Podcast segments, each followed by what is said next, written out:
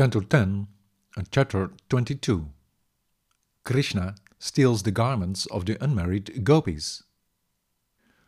Sri Shuka said, During the first month of the winter season, the unmarried girls of Nanda's Vraja observed the vow of worshipping the goddess Katyayani. They subsisted on unspiced kitchery. Rising at dawn, they took a bath in the water of the Yamuna and made from clay a deity of the goddess.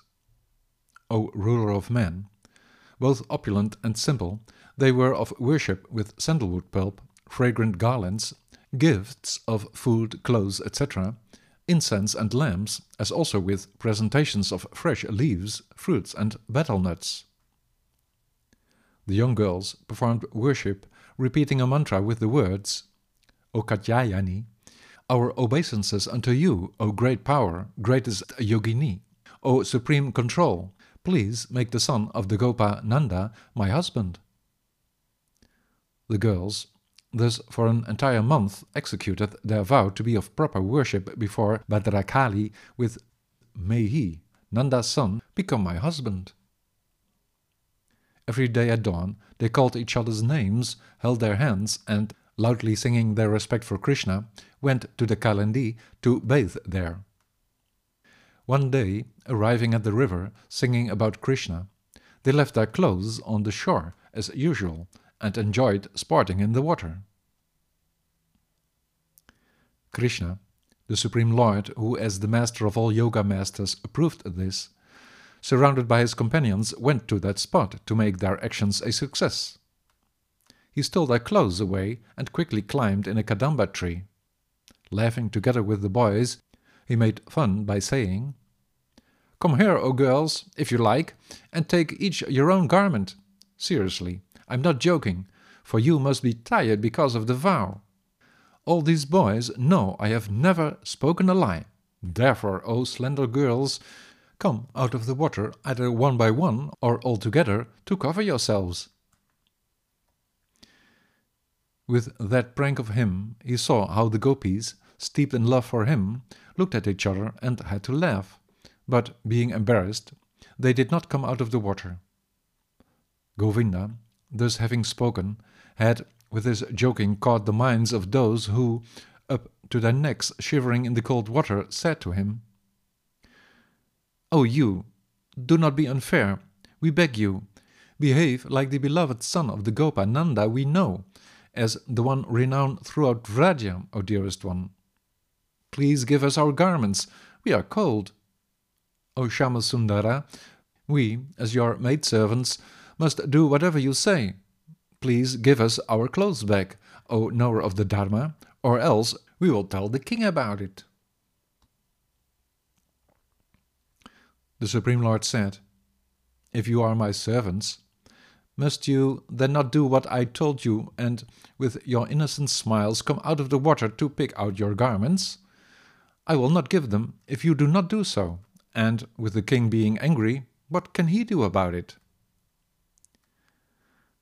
Thereupon, all the girls, shivering of the cold, came out of the water, covering their pubic area with their hands. The Supreme Lord, seeing them defeated, put satisfied about the purity of their love their garments over his shoulder, and said with a loving smile, Because you, during the observance of a vow, were bathing naked in the water, you have offended Varuna and the other gods. To atone for that sin, you must pay your obeisances with your palms joined together over your heads, and then take your garments back. With this being pointed out by the infallible Lord, the Vraja girls considered their skinny dipping a fall from their vow. Intent on successfully completing that vow, they therefore offered their obeisances to the purifier of all sins, he who was the directly visible result of their actions as also countless other pious activities. The Supreme Lord, the son of Devaki, satisfied to see them bowing down, thereupon mercifully gave them back the garments. Despite seriously having been cheated, not being acknowledged in their shame, being laughed at and made to act like puppets on a string with their clothes being stolen, they felt no enmity towards him, for they were happy to associate with their beloved one. Having put on their garments, they, smitten by the association with their beloved, with their minds being captivated, were completely incapable of moving, and, full of shyness, glanced at him. The Supreme Lord understood from them that they were determined to live up to their vow, and that they wanted to touch his feet. Damodar said to the girls, O pious souls, I understand your motivation to worship me. That pleases me, and so it has to come true. The desire of those whose consciousness is fully absorbed in me does not lead to a material lust, just as roasted and cooked grains, as a rule, are not capable of causing new growth. Dear girls, go now to Vraja.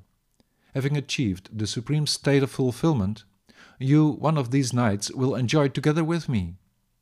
That was what you had in mind with the vow to be pure in your worship of the goddess. Sri Shuka said. Thus, being instructed by the Supreme Lord, the young girls, with their desire fulfilled, meditating upon his lotus feet, could only with great difficulty bring themselves to return to the cowherd village. The son of Devaki, some time later surrounded by the Gopas, went at a distance from Vrindavana to herd the cows together with his brother. Seeing how the trees, in the fiercely hot sun of the season, with their shade served him as parasols, he said to the boys, O Stoka Krishna and Amshu, Sridhama, Subala and Arjuna, Vishala, Vrishabha and Ojashvi, Devaprashta and Varutapa, just look at these fortunate trees protecting us against rain, wind, heat, and snow. Their life is exclusively there for the benefit of others. Just see the benediction of the birth of these trees that offer support to all living entities, like great souls do. No one in need of them will ever go away disappointed. With their leaves, flowers and fruits, shade and roots, bark and wood, their fragrance, sap, ashes, pulp, and shoots, they offer everything you desire. To perform with one's life, wealth, intelligence, and words, always for the sake of the welfare of all embodied beings, to be in this world of such a kind of birth, is the perfection of life for every living being.